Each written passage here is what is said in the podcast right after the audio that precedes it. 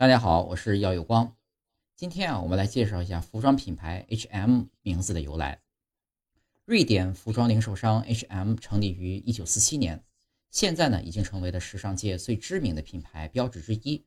尽管 H&M 的人气越来越高，在中国也开了无数家实体店，但是大多数人都不知道 H 和 M 究竟代表什么。有些人呢可能会以为 H&M 是两个创始人名字的首字母，但答案并不是。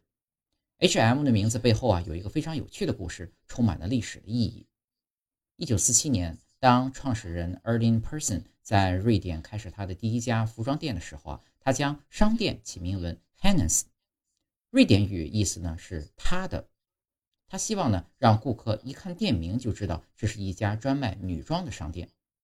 二十一年后的一九六八年，随着生意的壮大，Hennes 收购了另一个品牌 Matris Wildforce。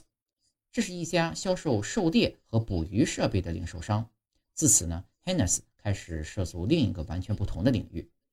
在尝试了不同的领域之后啊，创始人 Person 决定继续扩大经营的范围，开始做起了男装和童装。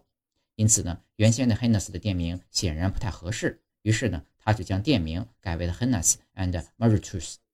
直到1974年，Hennes and Maritus 最终将名字缩写为我们更为熟悉的 H&M。自此，这个品牌逐渐走出瑞典，于2000年在纽约第五大道开设了美国的第一家商店。许多其他国家仍将 H&M 称为 Hennes，毕竟这是它的起点。